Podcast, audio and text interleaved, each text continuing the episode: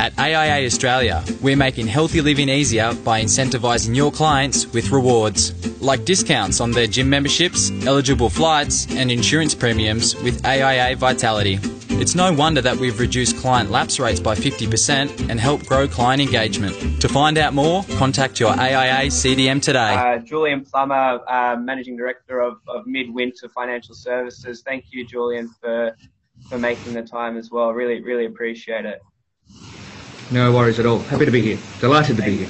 Thank you. As, as a way, I think this session we were just talking a little earlier is, is uh, probably the most popular one we've had to date.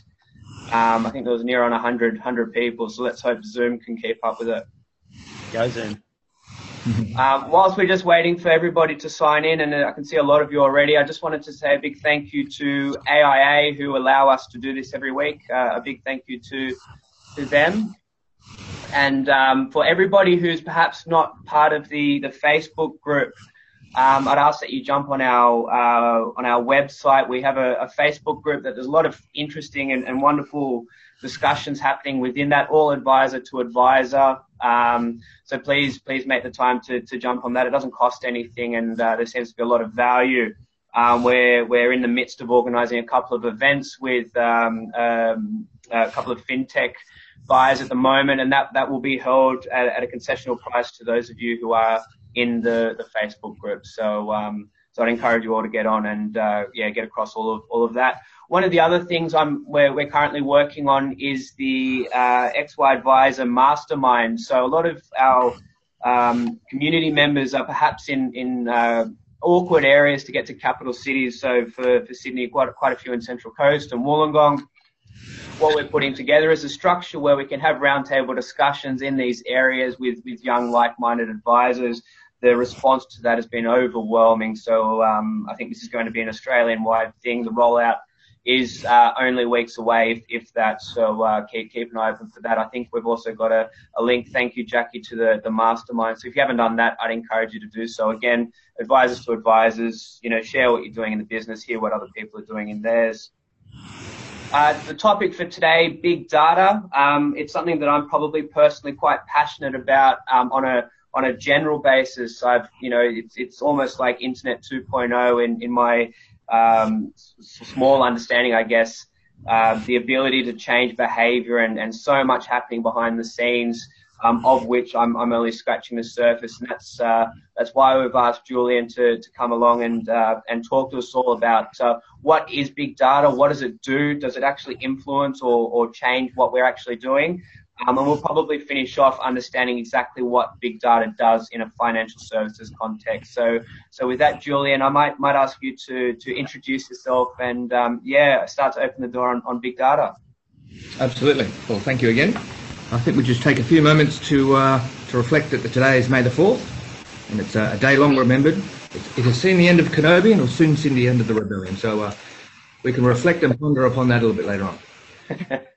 but uh, big data. So you hear a lot about big data, and uh, it is extremely large data sets that can be analysed to reveal patterns and trends. Now, big data is generally data that is too big to fit in traditional analytical tool. So you wouldn't expect to be able to load up a big data data set within Excel or um, SQL uh, by Microsoft.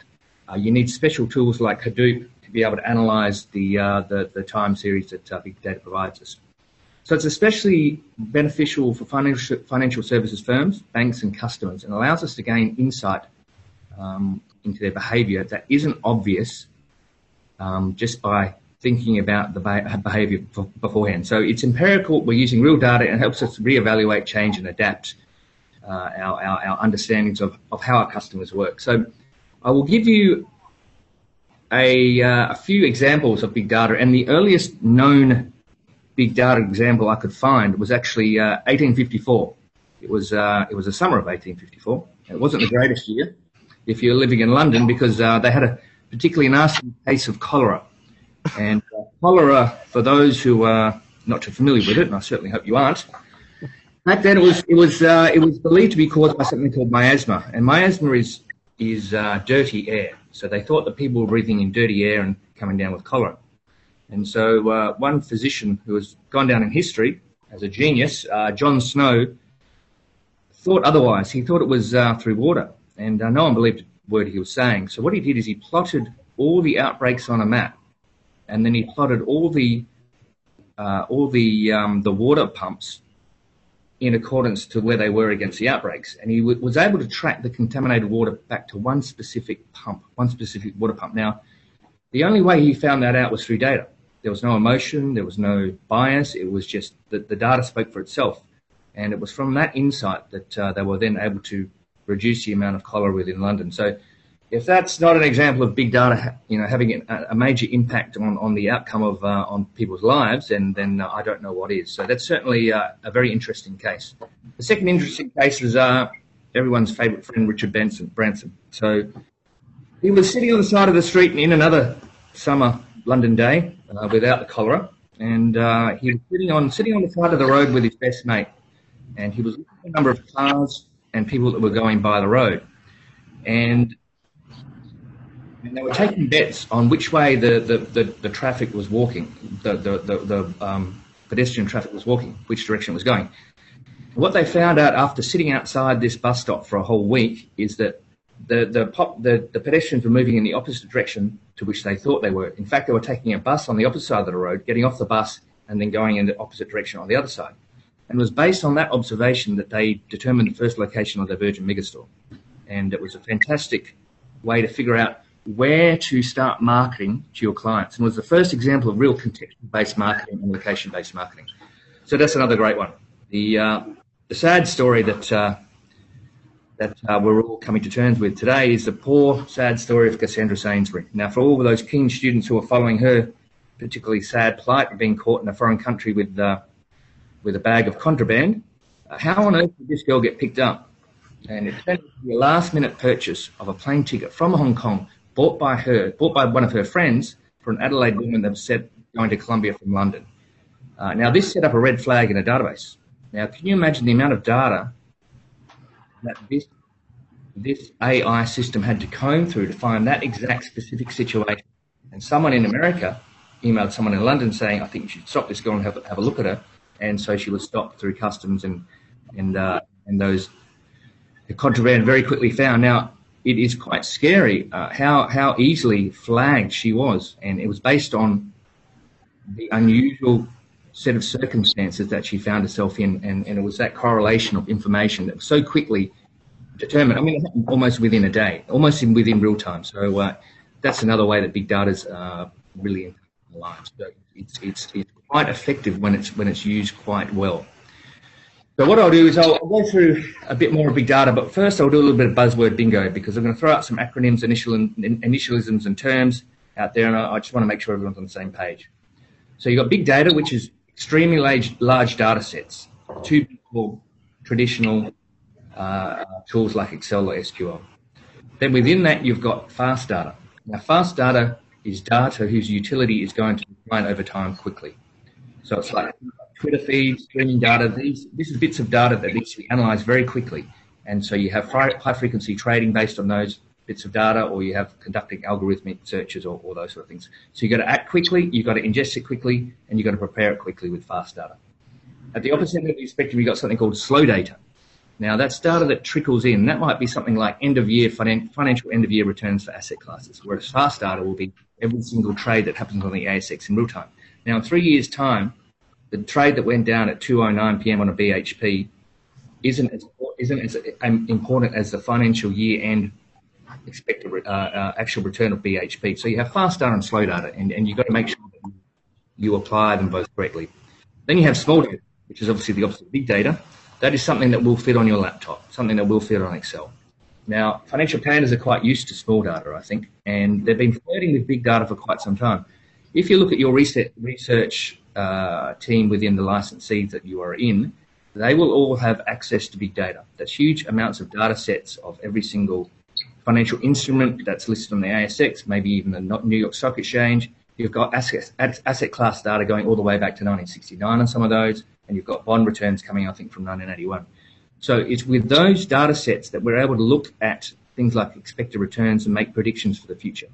And I think uh, financial planners are in a good position because I think they're used to the concept of data and data-led decisions and using it to be able to make some sort of judgment on what's going to happen in the future.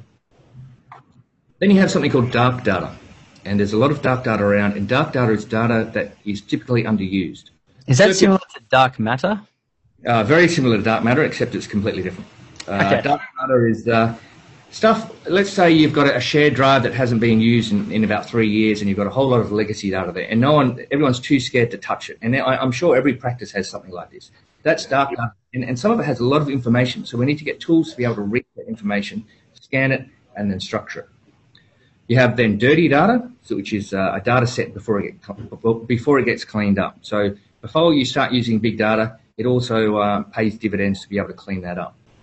Another term you hear a lot about, in fact, I'm hearing it three times a day, and uh, and and and uh, it's certainly coming up trumps, is uh, something called a data lake. So there's two sorts of there are two types of uh, of data. There's structured and unstructured. So structured data is something in a in a database. There is a, a relational there is a relationship between one data set and another data set, and it's, and it's all been cleaned up, and it's something like an SQL database. There's a data warehouse where you have raw data that's been unprocessed. So when you processed the raw data from the warehouse, you can then put it into the lake. Uh, and so there's those two, uh, those two, um, those two uh, concepts there. So you hear a lot about data lakes, and data lakes are typically uh, within an organization.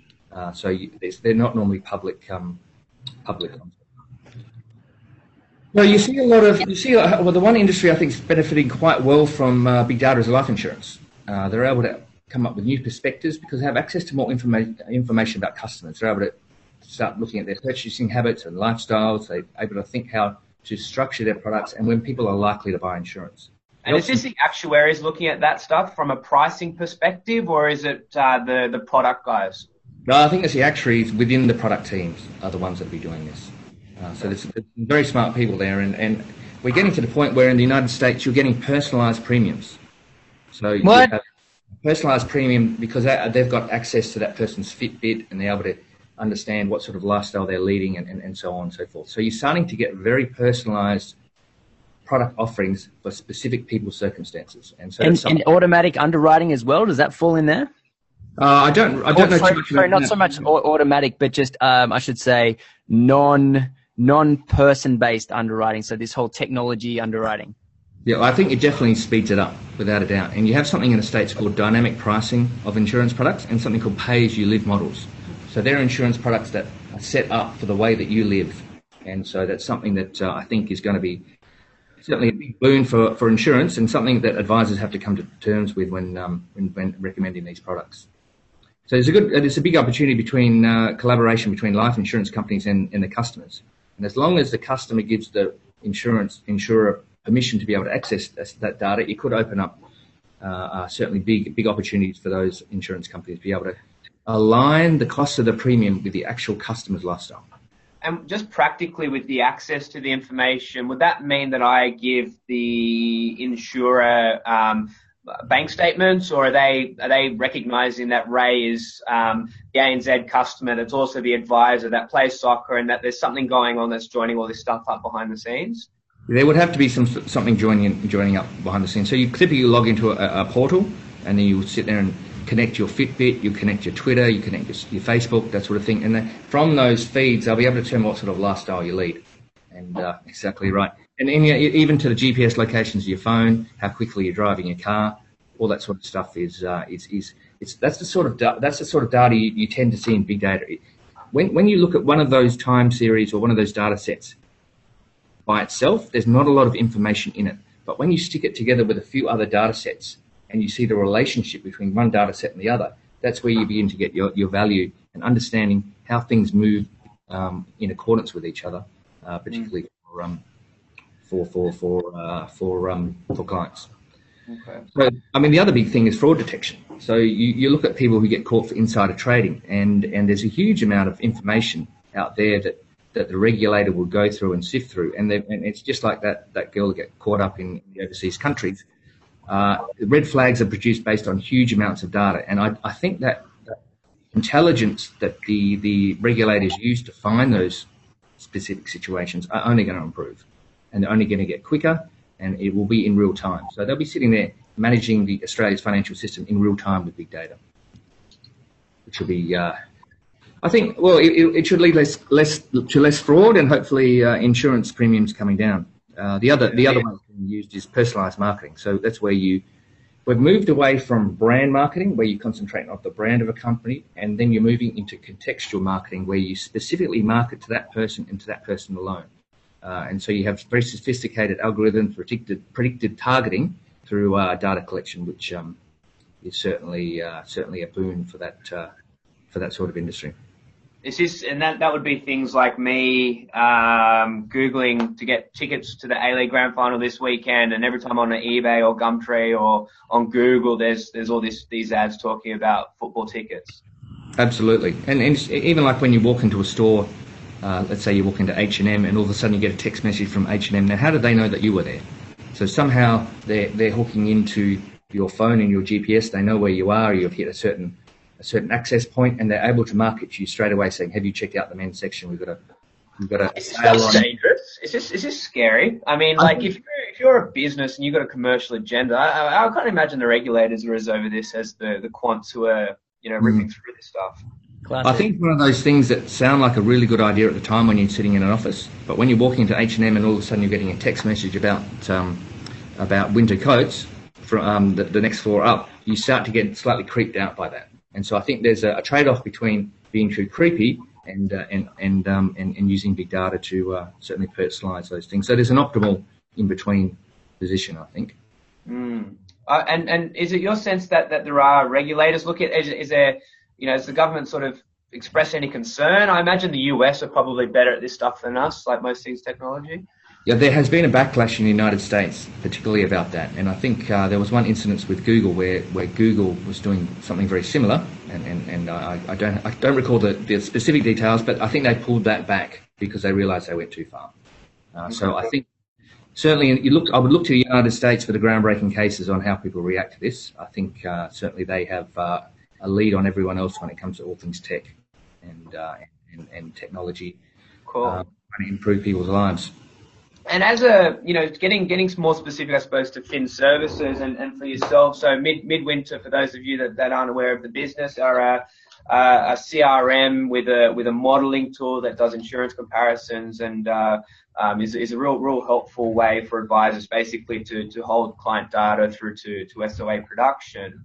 What what sort of stuff are you seeing? Uh, what's big data allowing you as a as a you know as a product provider um, of, a, of in services software in terms of you know what, what you're seeing in behaviors and product development. You know what how how's this changing you know my life as an advisor when I go to work on Monday. Mm-hmm. Well, we're spending more time on, on reporting. So it used to be we spent all our time on SOA generation and modelling and, and those sort of things. Now we're spending, we, you know, we've got dedicated teams that do reporting. And what we've done is we've opened up our API to access all those reports. And uh, we're working with a company called Frisk, and Frisk is big data enterprise search. And we've been working quite closely with them. And I've been stunned at the at, at, at the use case that they've been able to to get out of our API and and and a number of other data providers. So what they do is they do enterprise search where you think about your practice and you think about all the emails you have on your exchange and that you don't have access to other people's emails. You have V drives, you have X drives, you have information in databases, you have information in Advice OS, and it's everywhere. You've got eight different versions of SOWs that are going out. You might have five different versions of SOAs going out. You can't remember which one's the final. And so you have that overwhelming amount of data that, that um, practices have. And a lot of it's legacy because you have to keep it for seven years. Now, what you want to do is you want to turn that static data into something that's meaningful. And so what we're able to do is uh, index your entire organization's data. It's like an internal Google for your organization. It will go through and scan all that and index it. And we've allowed them access, and that's assuming, of course, the advisor gives them access, uh, for their API to be able to scan our document storage and all the file notes and all the attachments within our database. So what you're able to do is load up your uh, intranet or what some sort of tool, log into Frisk, and uh, do a search for uh, give me all SOWs that don't have product replacement uh, uh, fee tables, but are about product replacement. So you're very able to scan your entire organization's uh, repository for SOAs and look for things that should have been there but aren't.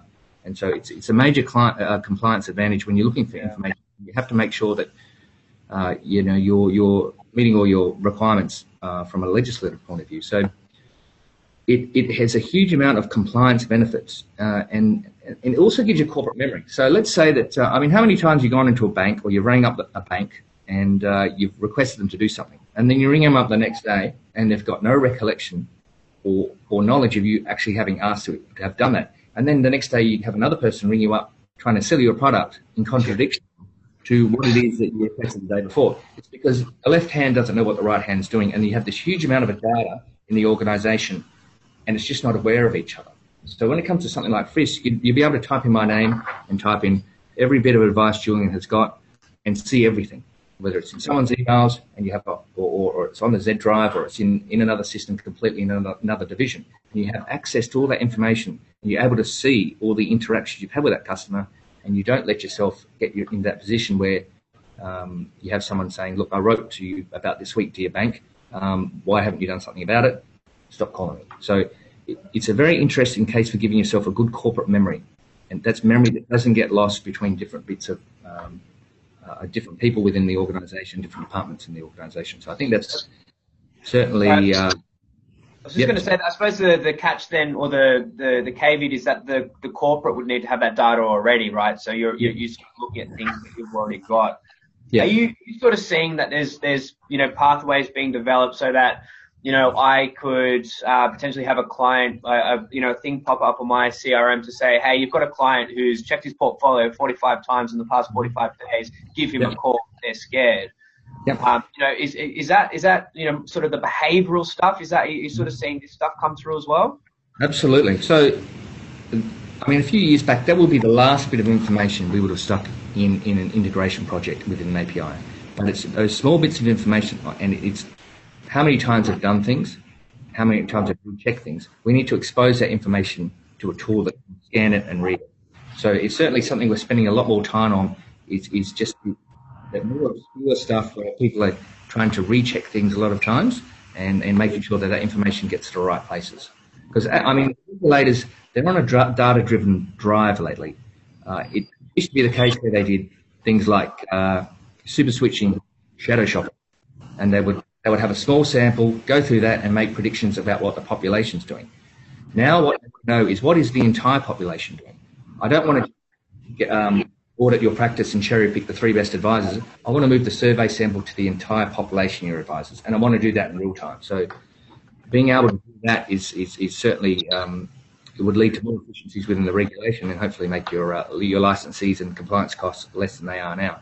So you want to be it, allows you to be proactive in defending yourself against compliance. Um, yeah, that's one of the things that strikes me as an opportunity is this ability of anticipation. You know, is you know, as a, as an advisor, I'd like to think that at one day I'll have the technology that enables me to anticipate things before they even come up. So, you know, based on the data, as a client comes in for their review meeting, I can say, you know, my I've, I've it, it, it's very reasonable for you to be experiencing these anxieties because mm-hmm. everyone in your demographic or, or it's, it's, it's common that your, your, your people in, in similar situations are looking at this sort of stuff. Um, and, and anticipate, and off the back of that, you can come up with financial strategies and, and discuss. Um, you know, is that, is that, is that a, is that a, a hundred year away frame? I, I don't think that's, that's, uh, it's not beyond the wit of humanity to be able to provide that service. And it's just simple stuff like you're sending out FDSs, and, and you guys must send out a large number of FDSs every every, uh, every time you, they're due. And in, in that FDS, you promise certain services. And how often have you gone off to check that you've actually provided all those services? So you need a system to be able to say, okay, this is what's in the FDS. Let's ensure that we have actually provided those services. Now, that's a simple thing to do, but I'm sure that you have a large number of FDSs and a certain number of them are going to be wrong. And so if you be able to quickly identify that, is, is a very quick win. Uh, and, and things like, uh, uh, have you, have you, have you, are there any F- SOA sent out, but I haven't provided an FSG along with that SOA? It's just a simple search, find out those 10 that haven't, and, and let's make sure that they get that information timely. Uh, and being proactive. And that, that allows you to spend more time thinking about the advice and thrashing out strategies with the, with the client instead of worrying about paperwork, things that haven't been filled out, and, uh, and that sort of uh, palaver hopefully that'll that'll result in things like uh, lower licensee fees because things yeah. are being automated and streamlined. So who knows? You know, maybe there's a tech provider on the on the sidelines looking at, at uh, offering licensing uh, to, to financial advisors. Absolutely, absolutely. There is a, a company in Silicon Valley called Splunk, S P L U N K. Uh, and it is, I mean, it's a real eye-opening experience watching these guys in action. So Splunk was designed by a bloke who was running a large, a large US retailer, and and it was an online retailer, and their systems went down, and then you had the CEO rush into the CTO's office demanding an explanation. Why has this thing gone down? And the, the CTO turned around and said, "Look, all I know is it's down. I don't know why it's down. There's 50 things that have gone, good, could have gone wrong. It's going to take us a while to figure out what those things are." He goes, "Well, you better hurry up because it's costing us 1.3 million dollars a minute in lost revenue." Uh, and so you better get the problem quickly. And so he had a huge amount of data that he had error messages from about 20 different systems. None of it made, I don't know if you've ever seen an error message before, but they're almost incomprehensible. They're written for programming and, uh, and, and, and you have to need a degree in forensic anthropology to understand what any of them Let alone, exactly. But then you've got to, you've got to think about the entire system, how everything works with each other. So this system called Splunk scans error messages from all these different systems and looks for relationships. What, what happened first? What caused this other error?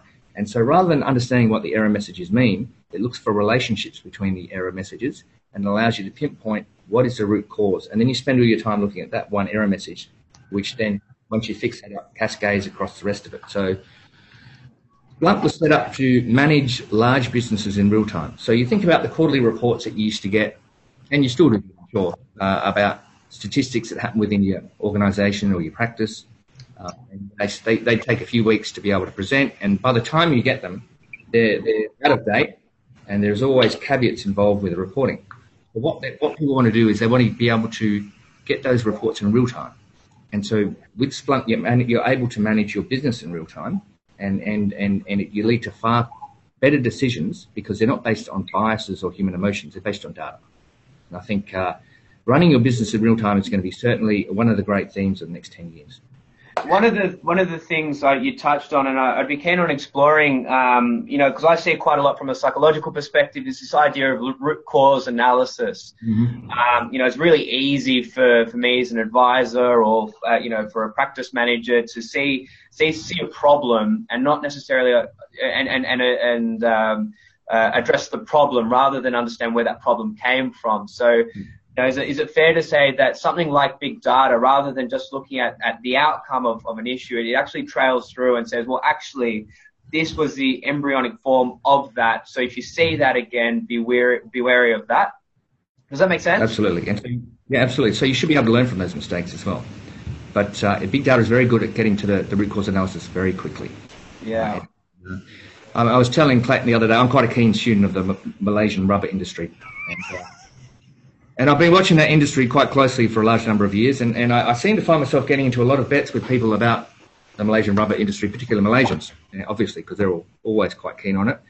And I remember being, having a bet with a with someone about 20 years ago, and the only answer to this bet was in a United Nations report that was written in Malaysian. Now, I remember uh, this was at university. I remember typing into the translator and getting a rather uh, pidgin English response. It didn't make a lot of sense, but it was enough for me to win the bet, obviously. Uh, and so I, I came across another person who I had a very similar bet with the other day, and I knew it was money in the bank, so I took it, and uh, and so I had to prove my point, and so I Google Translate on the same sentence I translated 20 years ago at university, but the translation was perfect this time. Now, what's happened between now and 20 years ago in terms of translating um, languages? Not much. I mean, we knew that we knew all the words in the Malaysian language, you knew all the words in the English language, the linguistics hasn't changed. No algorithm has really changed that greatly either. So what's happened though to get from something that was kind of okay to almost perfect is they're using big data to do the translation now. So what's happened is Google's gone off and got 100,000 Malaysian textbooks and books, and they've gone off and got the equivalent English books, and they've looked for relationships between the two data. They say, okay, when you have this word followed by a comma, followed by this word, it translates to this. But if you don't have the comma and then it's got a capital letter after that, it seems to be translating to this word. So they're using large sets of data to compare the two languages and then looks for correlations. And the head of uh, Google Translate said every time they hire a professional linguist within that section of the company, the quality of the translation actually goes down. So it's just quants mathematicians that do all the translations now. There's no, they don't, they don't even understand the Malaysian language. They've got no idea what's going on, but they, they know that the mass doesn't change. So it's being able to, that's, that's a huge benefit of, of, uh, of, of AI and also, uh, and, and big data working together to come up with an almost perfect response without knowing anything about the subject matter at all. Uh, you see in uh, you know not too distant future shows and the like where we've got this little bug in our ear and you can be in the middle of China and someone's speaking to you in Chinese but you receive it as English and you mm. talk out in English and they receive it as Chinese. Pretty cool. Yes, that's certainly. I mean, probably bad for me because uh, they don't want to hear a word I say. But uh, uh, certainly, uh, the Malaysians bagging out their rubber industry. well, look, it's, it's a very compelling industry, and I urge everyone to um, take more notice of what they're doing up there. Definitely. Um, one of the questions I've got, bringing bringing back to a, a Fin Services, um, look, a young young advisor, you know, don't don't necessarily have the, the backing, the financial backing of, of institutions, say, mm. to to run down a whole bunch of rabbit holes and trawl through data and you know spend spend a fortune at you know 1.3 million dollars a minute. Mm. Um, you know what what what's available to me as an advisor to to allow to help big data make me a better advisor. Mm. I think it's a, it's a matter of watching this space for the smaller practices because big data does require a huge amount of upfront investment, and you're getting disparate data sets all being put together.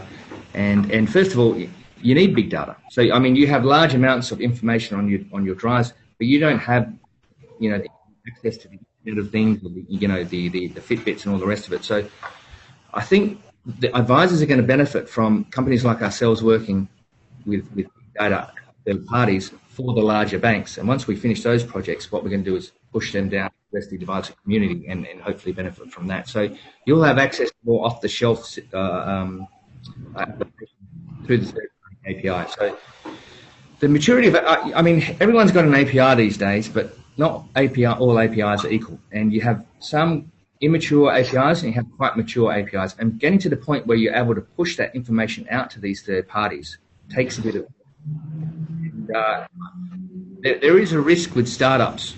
With startups, the the number the, the, the only thing they're worried about with with particularly fintech startups is getting the next release out, and it's all about the next release, making sure that function is there, making sure that you know it's a it's a race, it's an arms race to get to a, to an end point.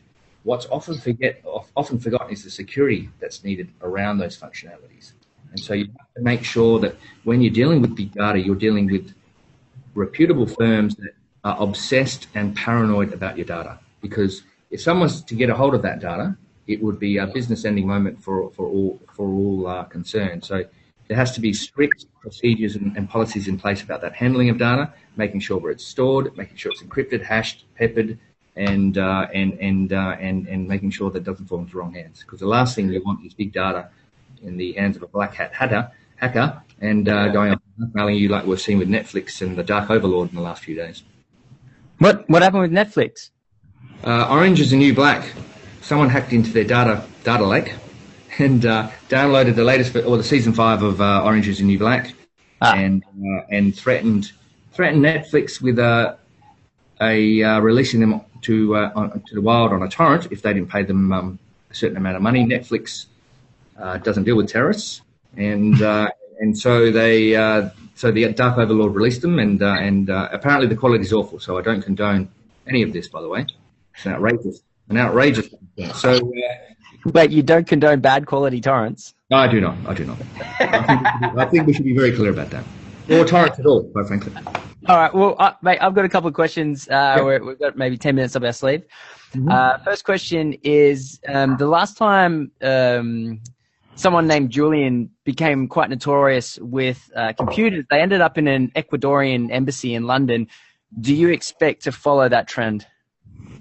Uh, more people named Julian or ending up in Ecuadorian prison uh, uh, uh? Look, uh, I, I, certainly hope not. I abhor all all of that, to be quite frank. And look, I think information wants to be free. Information wants to be free. So you got to and it comes down to, to, security. I mean, what happened with WikiLeaks and, and, and, how they were able to get all that information out of the NSA and put it into the wild uh, is, is something to be frowned upon. You, you have only the, there are two things I, I, often say: only the paranoid survive, and just because you're paranoid doesn't mean they're not out to get you. And you have to have an attitude when it comes to data. So we, have got a huge database. With, I, I, don't know how many, oh, I do know how many advisors, but I'd rather not say.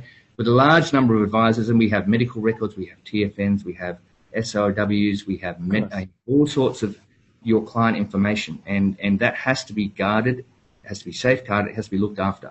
And it's mm. not something you, you know, you can, you can handle lightly. Uh, and so we're all, you got to be security first and you got to be paranoid. You've got yep. to, you've, you've got to assume that people are trying to get it all the time.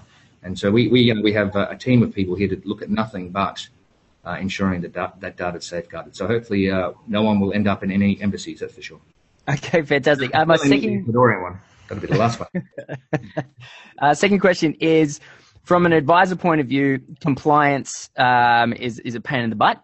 Mm-hmm. Um, you're saying if you're working with this company called Frisk, Yep. So it's just to sort of get to, to Dylan's question, which is, you know, how do, how does it affect the everyday uh, advisor? Um, mm-hmm. First of all, I just want to talk about compliance, and the second half of the question will be about attracting clients with big data. But first of all, compliance. Um, how would compliance look from uh, from a big data point of view? Yeah. So, I mean, you're looking for things. It's very easy to search for things that are there. It's not so easy to search for things that aren't there. How do you search for things that are missing? How do you search for SOWs that have got missing required tables? How do you search for SOWs that don't have the right authorizations? And it's, it's those searches that are very difficult. And how do you do it from multiple sources? And mm. being able to bring that all together in one quick search and be able to search for things that aren't there. Uh, so this is the ability to search for a product replacement paragraph without the words product replacement actually being in that SOW. It will scan the document. Look, this looks like an invoice. So I'm going to ignore this one, but this is an SOA. But where's the product replacement section? Because you've, you've, you've spoken about switching platforms here. And yep. so it will help you look for things that you should be doing, but you've forgotten or it's been left out or that sort of thing. So that to me is, is a huge advantage for someone who's dealing with a lot of information about some quite complex SOAs that are, that are missing, um, missing bits and pieces. And also that, that contradicts itself. So it can, it can search for contradictory terms and it can look for awesome you can look for forms that haven't been filled out correctly. Normally, right. we forms that have been filled out. Yep, that's fine. But what if it's been filled out incorrectly? And I think that's another one that uh, would certainly uh, certainly help. So in practice, uh, I, my paraplanner writes uh, an SOA, mm-hmm. um, and I get a report that says, "Oh, actually, these are in real time before you even deliver it to the client a couple of things that should be that should be, at least be looked at, but are probably a problem. Which then I guess over time turns into perfect SOAs, which then I guess over time reduces the need for that once a quarter or once every six months or annual compliance check where someone comes in and checks four documents by hand when mm-hmm. we've had uh, big data checking all of the documents 100% of the time um, which then goes back to Ray's uh, about reducing um, dealer dealer cut which is which is just winner winner chicken dinner for everyone. Uh, my final question is uh, a little bit more um, to Dylan's question, which is how do I use big data to attract clients, right? So uh, I now know how big data affects me for ongoing clients, but for new clients, how do I uh, how do I know when someone is searching for X Y Z uh, mm-hmm. which you know which leads into all these things. So these people are ready to purchase. So you know, uh, financial advice. They're ready to take that step. How do I get in before Commonwealth Bank does to find that client to bring them on? Yeah, well, it, it, it's all through customer segmentation, I guess. So achieving, transforming customers from a prospect to a paid client, you need to understand your customers through segmentation. So big data allows you to segment your customers into, into the right segments and they can include daily transactions, interactions that you've had with them over online or, you know, through Twitter using external data. Uh, you can even hook it up to the value of their home. So you, you're able to promote to those people personally, but on a large scale. So it, it's a bit like having a conversation on Twitter, but on scale, but you're doing that on a very pers- in a personal way using big data and information you get from big data. So, you know, it's all about your campaigns in that particular instance and understanding your, the customer behavior. So if you can build more accurate models of your customer behavior, you're able to set better prices for things like loans and financial products that optimize the products for them and aligns the right products with the right customers. If you're giving the right product to the right customer, or that's that's you're recommending, uh, then then you're halfway there, I think. Right. Mm-hmm. Uh, there's there's one question here from Brett, and that says, uh, "Is Midwinter?" So it's more of a your product specific question. Is Midwinter looking to integrate clients' social media accounts with your OS file to make communicating easier? Absolutely, 100%. And and and and, and that's always been a passion of mine, social media, and, and it's just you're able to get more of an idea of what your clients are up to and, and have a conversation again with everyone at scale. Uh, and it's all about scaling out your business. And, and, and you can't talk to a thousand people individually, but you can talk to them all at once and scale out your personality and build credibility that way. Uh, and I think social media is, is key. Uh, we, we, we actually did have uh, access to the LinkedIn uh, via API in the customer fact find. Uh, but at, at, that time when we did it, the API from LinkedIn, it, it wasn't coming through cleanly. So I think that's gonna we're gonna have another crack at that. I would okay. certainly be able to fill as much of the fact find out from things like LinkedIn and have the picture of, or a photo of the client there, and it's just getting to know your client quickly, seeing what they're up to, seeing they've been on a holiday, you know, and, and no, look, they're talking about retirement. He's just quit his job. I better go and give him a call because he needs to know that um, I can help him transition to retirement appropriately. Great. Yeah, cool. Awesome, man. I look couldn't thank you enough. Um, you know, for, for us in Fin Services, this is big. You know, big. No idea what what what big data is. Is one of those buzzwords. Um, so to have the opportunity to to take the time with someone like yourself to talk through that, really really appreciate it. And um, I'm sure you'll you'll happily make yourself available in that Facebook group if um, there's there's any flow on questions um, bits and pieces. I've seen people at Deloitte do some some interesting white papers on fin services and big data. So for those of you that are interested in exploring a bit further, um, perhaps perhaps that's a that's a starting point. But look, thank you very much to to Julian, Clayton, and, and everyone who's who's taken the time. We really appreciate it. I um I won't be won't be long before next Thursday. We're we're here again and. Um, and uh, and and talking to to the next uh, fin services specialist. So with that, I um I, I say goodbye and, and thank you to everybody for for signing in. Thanks for having me. Thanks, Cheers. Julian. Goodbye. Everybody.